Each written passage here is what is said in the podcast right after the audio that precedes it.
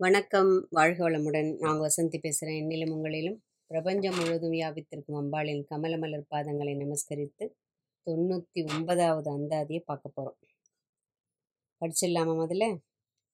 குயிலாயிருக்கும் கடம்பாடவியடை கோலையியல் மயிலாயிருக்கும் இமயாச்சலத்திடை வந்து உதித்த வெயிலாயிருக்கும் விசும்பில் கமலத்தின் மீது அன்னமாம் கையிலாயிருக்கு அன்று இமவான் அளித்த கணங்குழையே அப்படின்னு எழுதுறார்.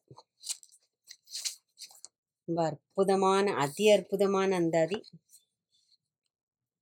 அம்பாள் வந்து பராபரையாக விளங்கக்கூடியவள். அவ என்ன பண்றா? தன்னுடைய பக்தர்களின் விருப்பத்திற்கேற்ப பல வடிவங்களை தாங்கி அருள் புரிகின்றாள்.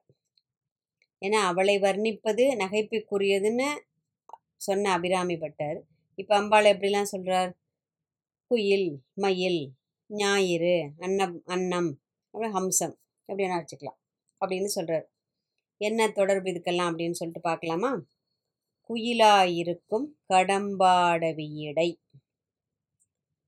குயில் அம்பாளை வந்து குயிலுக்கு எதுக்கு ஒப்பாக கூறுகின்றார் அப்படின்னு சொன்னாக்க குயில் வந்து கூவும்.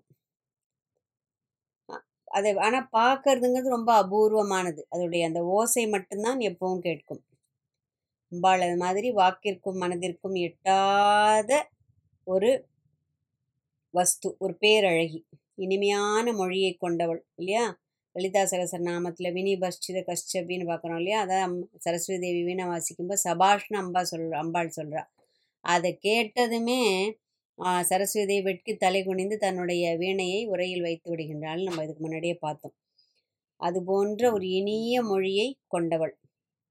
அதே மாதிரி கடம் அந்த கடம்பவனம் அப்படிங்கிறது இந்த கதம்ப மலர்கள் நிறைந்த மதுரையையும் குறிக்கும் அப்படிங்கிறது வியாகியானர்களோட கருத்து. ஏன்னா மதுரையில் ஸ்தல விருட்சமாக இருக்கக்கூடியது கடம்ப மரம்.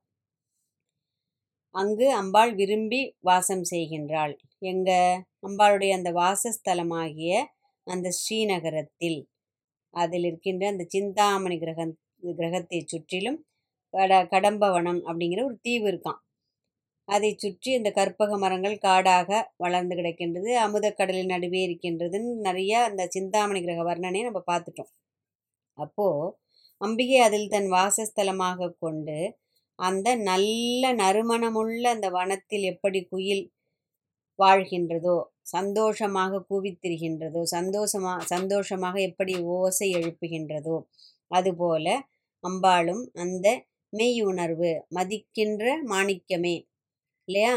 உணர்வுடையோர் மதிக்கின்ற மாணிக்கமேன்னு முதல்ல அந்த அதிலே சொல்லிட்டார். அந்த அளவிற்கு அந்த மெய்யறிவோடு அவளை நெஞ்சில் வைத்து கொண்டாடுபவர்களுக்கு அம்பாள் குயில் போல அவர்களுடைய மனதில் வாசம் செய்கின்றாள் வாசம் புரிகின்றாள். குயில் குரலுக்கு அந்த அழகு இல்லையா? அந்த மாதிரி அம்பாள் இருக்கின்றாள்னு ஒரு அர்த்தம். கோல இயல் மயிலாயிருக்கும் இமயாச்சலத்திடை. மயிலுக்கு என்ன அழகு? அதனுடைய அந்த மேனி அந்த தோகை. அம்பாளுடைய குரலும் திருமேனியும் அவ்வளவு ஒரு பேரழகு கொண்டது இல்லையா? இதெல்லாம் வந்து ஒரு ஒரு ஒரு ஒப்புமை ஒரு உதாரணமாக சொல்வதெல்லாம் நம்முடைய சிற்றறிவிற்கு அது அது அப்படியாவது ஓஹோ இதனுடைய தொடர்பு படுத்தி பார்க்கும்போது உடனே அம்பாளுடைய அந்த ஒரு ஞாபகம் நமக்கு வர வேண்டும் அப்படிங்கிறதுனால இது கூடெல்லாம் நமக்கு தொடர்பு படுத்தி எழுதுகின்றார்கள். ஹிம அப்படின்னு சொன்னாக்க மிகுந்த குளிருடைய பிரதேசம் அப்படின்னு பேர். அதனால்தான் ஹிமய இமயமலை நம்ம தமிழில் சொல்கிறோம் ஹிம் அந்த ஹிம ஹிமயம் அப்படிங்கிறது ஹிந்தி வார்த்தை அந்த சான்ஸ்கிரிட் வார்த்தை. சில லலிதா சகஸ்ரம் என்ன சொல்கிறது சைலேந்திரதனையா அப்படிங்கிறது. இமவானின் புத்திரியாக இமாலயத்தில் உதித்து அந்த மலையில் எப்படி மலையில்தான் மயில் விரும்பி வாசம் புரிகின்றதோ விளையாடுகின்றதோ அதுபோல அவளும் மலைராணியாக வளைந்து நெளிந்து நடைபெறுகின்றால் பர்வதராஜ புத்திரியாக பார்வதியாக ஜனித்து தோன்றி அவளும் அவதாரம் தோன்றின்னு கூட சொல்லக்கூடாது. அவதாரம் எடுத்து அந்த மலையில் அந்த வெண்பனி மலையில் ஓடியாடி விளையாடுகின்றாள். அதனால் மயிலுக்கு ஒப்பாக இங்கு சொல்லப்படுகிறது. வந்து உதித்த வெயிலாயிருக்கும் விசும்பில். விசும்பு அப்படின்னா வானம். எப்படி? எல்லையில்லாமல் இல்லையா? முதலும் முடிவும் இல்லாமல் விரிந்து பறந்து கிடக்கும் அந்த வானத்தில் உதிக்கும் அந்த சூரியன் ஆகியவன் ஞான ஒளியை அறிவுச் சுடரை தருகின்றான். அதுபோல அம்பாள் என்ன பண்றா? முதல்ல என்ன சொல்றாரு? அடர்ந்த அந்த கத கடம்பவனத்தில் கதம்பவன வாசினியாக குயிலாக விளங்குகின்றாள். அடுத்து அந்த வெண்படி வெண்பனி மூடி அந்த இமாலயத்தில் மயிலாக பார்வதி தேவியாக பொலிவுடன் தோன்றுகின்றாள். அடுத்தது என்ன சொல்றாரு இப்போ? இந்த பிரபஞ்சம் அறியும் வண்ணம் கதிரவனாகி ஒளிவிட்டு பிரகாசிக்கின்றாள். எது? ஞானமும் அறிவும் தெளிவும் தரும் சக்தியாக அம்பாள் விளங்குகின்றாள் அப்படின்னு சொல்றார். அடுத்தது கமலத்தின் மீது அன்னமாம். ரொம்ப அருமையான வார்த்தை பிரயோகம். எப்படின்னா அம்பாள் எங்க வாசம் புரிகின்றாள்? பக்த மானச ஹம்சிகா. தன்னை உருகி உருகி வருந்தி வருந்தி அழைக்கும் பக்தர்களின் அடியவர்களின் உள்ளத்தில் அந்த ஹிருதய தாமரையில் அந்த அந்த பக்தி என்னும் அந்த குளம் ஆல்ரெடி அவர்களுடைய மனத்தில் ஏற்பட்டிருக்கிறதுனால தான் அதில் அந்த தாமரையில் அந்த ஹிருதயம் என்னும் அந்த தாமரையில் நீந்தி நீந்தி மகிழ்ச்சி ஆனந்தமா பரமானந்தத்துடன் நீந்தி விளையாடுகின்றாள் எப்படி? அன்னமென பக்த மானச ஹம்சிகா ஹம்சமென நீந்தி விளையாடுகின்றாள். ஏன்னா ஆன்மீகத்திற்கும் தாமரைக்கும் அன்னத்திற்கும் மிக நெருங்கிய தொடர்பு உண்டு. ஆன்மீகத்தின் குறியீடாக கூட சொல்வது என்னன்னா ராமகிருஷ்ண பரமஹம்ச இயக்கத்தின் குறியீடாகவும் நீங்கள் கவனித்து பார்த்தீங்கன்னா தெரியும். ஒரு தாமரையும் அதன் மேல் அன்னமும் இருக்கிற மாதிரி ராமகிருஷ்ண பரமஹம்ச அந்த இயக்கத்தின் குறியீடாகவும் அவருடைய சின்ன அடையாள சின்னமாக அதை வைத்து கொண்டிருக்கின்றார்கள் இல்லையா? தாமரை எப்படி தண்ணீர்லேயே கிடந்தாலும் சேற்றில் முளைத்தாலும் அது ஒரு சிறப்புரிய மலராக மலர்ந்து தனக்கு வேண்டிய தண்ணீரை மட்டும் உறிஞ்சுவது போல ஞானிகள் என்ன பண்றா? இந்த பிரபஞ்சத்தில் அந்த அவர்களுக்கு எது தேவையோ அதை மட்டும் எடுத்துக்கொண்டு வேண்டாததில் அவர்கள் மனதை செலுத்த விடாமல் ஒருமுக மனதோடு அம்பாளை தியானிக்கின்றார்கள். அடுத்தது அன்னம் என்ன பண்ணுறது பாலையும் தண்ணீரையும் கலந்து வைத்தால் பாலை மாத்திரம் பருகும் அப்படின்னு. ஏன்னா இப்போ அன்னம்ங்கிற அந்த இது இதுவே கிடையாது இப்போது அன்னப்பட்சி வந்து புராண காலத்தில் தான் இருந்திருக்குன்னு சொல்லிட்டு சொல்கிறா ஸோ அது என்ன பண்ண அந்த பாலை குடிப்பது போல அவர்கள் என்ன பண்ணுறாங்க அம்சம் மாதிரி அந்த மெய்ஞானத்தை மட்டும் வளர்த்து கொண்டு அக்ஞானத்தை அவர்கள் ஒதுக்கி அதாவது அடியோடு வேரோடு அதை வேறறுத்து விடுகின்றார்கள் இல்லையா? அப்போ இந்த தாமரையும் அன்னமும் அதனால தான் நிறைய ஸ்லோகங்களில் இந்த தாமரை மலருக்கும் பிரதான இடம் உண்டு அதே மாதிரி ஹம்சத்திற்கும் பிரதான இடம் உண்டு இல்லையா? அப்போ அந்த பக்குவம் ஏற்படும் போது அந்த உண்மையை உணரும் அந்த மெய்யறிவு அந்த மெய்ஞானம் அப்படின்னு ஏற்படும் போது என்ன ஆகிறது? ஞானம் பிறக்கும் இல்லையா? அதை தான் அபிராம்பட்டர் நமக்கு இந்த இடத்துல அறிவுறுத்துகின்றார். கைலாயருக்கு அன்று இமவான் அளித்த கணங்குழையே அப்படிங்கிறார். கைலாசபதியான ஈஸ்வரனை கைப்பிடித்த இமவானின் புத்திரியான பார்வதி தேவி. இல்லையா? அவரை மனம் புரிவதற்காக தான் அவள் அந்த அவதாரமே எடுக்கின்றாள் இல்லையா? அப்போ அவளுடைய அந்த தாடங்க மகிமைதான். அவ இந்த ஆலகால விஷம் உண்ட கதையெல்லாம் நம்ம பார்த்துட்டோம். நீலகண்டனாக அவர் எப்படி பெயர் பெறுகிறார்னு சொல்லிட்டு அந்த திருப்பார்கடலை கடைந்து கடைந்த போது அவர்கள் எப்படி ஆலகால விஷத்தை அவர் உண்டு இந்த லோக ரட்சணத்திற்காக அவர் அந்த ஆலகால விஷத்தை உண்டார். அது அம்பாள் அவர் அவருடைய அந்த கண்டத்தை பிடித்ததினால் அவருக்கு திருநீலகண்டன் என்ற பெயர் ஏற்பட்டது. அந்த விஷம் அவரை தீண்டாமல் விட்டது அப்படின்னு சொல்லிட்டு பார்க்குறோம். அது எதனால் ஏற்பட்டது அப்படின்னு சொன்னால் அம்பாளுடைய அந்த தாடங்க மகிமையினால் ஏற்பட்டதுன்னு சொல்லிட்டு சௌந்தர்யலகரில் ஆச்சாரிய பகவத்பாதா மிக ரொம்ப அற்புதமாக விளக்குறாது அவளுடைய தாடங்க மகிமை தான் அவளுக்கு அவருக்கு அந்த என்ன சொல்லுவோம் பிராணனை திருப்பி தந்தது அப்படின்னு சொல்லிட்டு சொல்கிறார் அதனால் இந்த இடத்துல என்ன சொல்கிறார் இமவான் அளித்த கணங்குழையே அப்படிங்கிறது அதே மாதிரி இன்னொரு தாடங்கன்னு சொல்லும்போது நமக்கு இன்னொன்று என்ன ஞாபகத்துக்கு வரணும்? அபிராம்பட்டருக்கும் அம்பாள் எப்படி அருளினாள்? தன்னுடைய தாடங்கத்தை தன்னுடைய சந்திரனாக ஒளி வீசுகிறேன் அம்பாள் இரண்டு காதுகளை எதை அணிந்து கொண்டிருக்கின்றாள். சூரியனை ஒரு க தோடாகவும் சந்திரனை ஒரு தோடாகவும் அணி அணிந்து கொண்டிருக்கிறார் அந்த சந்திரனை அப்படியே கழட்டி வானில் எரியும் போது தான் வானில் அந்த பூரணச்சந்திரன் பிரகாசிக்கின்றது அப்படின்னு சொல்லிட்டு பார்க்குறோம். அதனால தான் அபிராம்பட்டருக்கு அருள் புரிந்தாளுங்கிற அந்த வரலாறுல நம்ம பார்த்தோம் இல்லையா? அப்போ அம்பாளுடைய அந்த தாடங்க மகிமை அப்படிங்கிறது ரொம்ப பிரசித்தமானது மிகவும் சிறப்புக்குரிய ஒன்று. இது இந்த பாடலுடைய நேரடியான அர்த்தம்.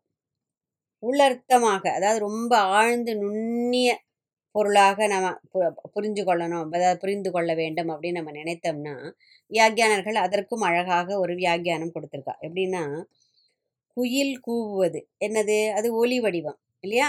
அந்த கூவல். அடுத்தது மயில் எது? அழகானது.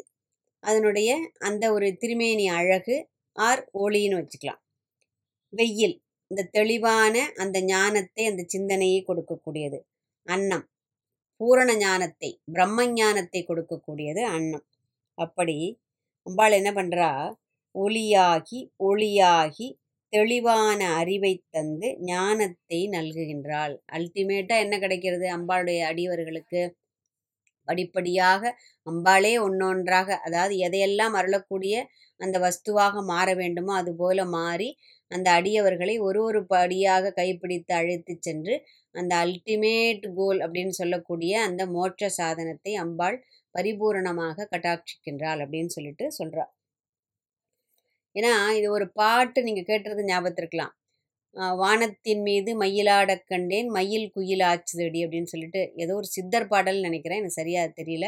அந்த பாடல் வந்து இந்த கரெக்டாக இந்த டைமில் வந்து நினைவுக்கு வருகிறது. வானத்தின் மீது மயிலாட கண்டேன் மயில் குயிலாச்சு மயில் எப்படி குயிலாகும் அப்படிங்கிறதுக்கு இது கூட இந்த வியாக்கியானம் கூட நமக்கு ஒரு பொருத்தமான ஒரு விளக்கமாக அமையும் இல்லையா? அபிராமி ஒருவளே இது எல்லாவற்றையும் நல்கக்கூடியவள். மயிலாகி குயிலாகி வெயிலாகி அன்னமாகி ஹம்சமாகி அப்படின்னு வச்சுக்கலாம். இவர் எப்படி இதெல்லாம் எழுதுறாரு நமக்கு ஒரு பெரிய அதிசயம் வருது இல்லையா? முதல்ல அவளை வர்ணிப்பதே நகைப்புக்குரியதுங்கிறார். இப்போ அவளை வர்ணித்து அதுவும் ஒரு ஒரு விதமாக வர்ணித்து ஒரு ஒரு அந்த ஒரு அருளை எப்படியெல்லாம் கொடுக்கின்றாலும் இதில் ரொம்ப அழகாக சொல்லியிருக்கார். அவரே என்ன சொல்கிறார் இன்னொரு அப அந்தாதியில அதாவது மொழி தடுமாறி முன் சொன்ன பித்தராவர் என்றால் அபிராமி சமயம் நன்றி அப்படிங்கிறார். அப்போ அந்த அளவுக்கு அம்பாள் வந்து அவருக்கு பரிபூரண கட்டாட்சத்தை அப்படியே கொடுத்துருக்கா. இல்லையா? தொண்ணூற்றி ஒன்பதாவது பாடல். கொடு- கண்டிப்பா கொடுத்துருப்பா இல்லையா? அப்போ அவருக்கு காண்பதெல்லாம் அம்பாளுடைய அந்த ஒரு திருமேனியாக தெரிகின்றது அம்பாளுடைய குரலாக தெரிகின்றது அம்பாளுடைய அழகாக தெரிகின்றது அம்பாளுடைய அந்த ஒரு அருளாக தெரிகின்றது. அதனால அந்த காணும் பொருளிலெல்லாம் அவர் தெய்வத்தை அம்பாளை கண்டு தரிசித்து அந்த மொழி தடுமாறி அவர் இப்போ ஒரு இதுக்கும் அதுக்கும் சம்மந்தம் இல்லை நமக்கு ஒரு வேளை தோணினா கூட அதை எல்லாம் சம்பந்தப்படுத்தி அதற்கு அழகாக ஒரு உருவகத்தை எப்படி கொடுக்குறாரு பாருங்க இல்லையா? அப்போ அந்த அந்த உளறுவது கூட மந்திரமாக மாறுகின்றது இல்லையா?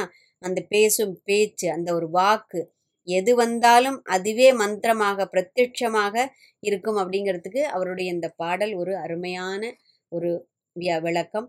அதுபோல அபிராம்பட்டர் நம்முடன் பகிர்ந்து கொள்வது போல அவளுடைய அந்த பரமானந்த அந்த அனுபூதியின் அந்த அனுபவத்தின் சம்பவங்கள் இது போன்று ஒரு உன்னத நிலையை நாமும் அடைய வேண்டும் அப்படின்னு அம்பாளுடைய அந்த பொற்பாத கமலங்களில் ஒரு பெரிய பிரார்த்தனை சமர்ப்பிச்சு அடுத்தது அபிராமையோட பெரிய கருணையினால் அடுத்தது நாம் நூறாவது அந்தாதியை பார்க்க போகிறோம்.